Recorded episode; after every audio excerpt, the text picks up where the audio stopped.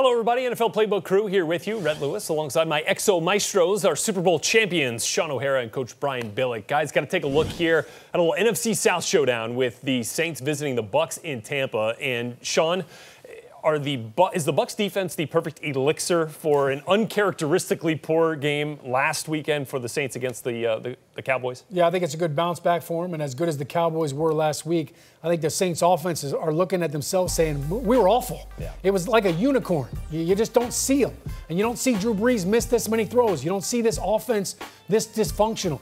They didn't convert on a fourth down. We saw drop passes. We saw the interception at the end of the game. This is just not what you expect to see from the Saints. I certainly don't expect to see that same type of performance coming off of 10 days rest now since they played last Thursday night.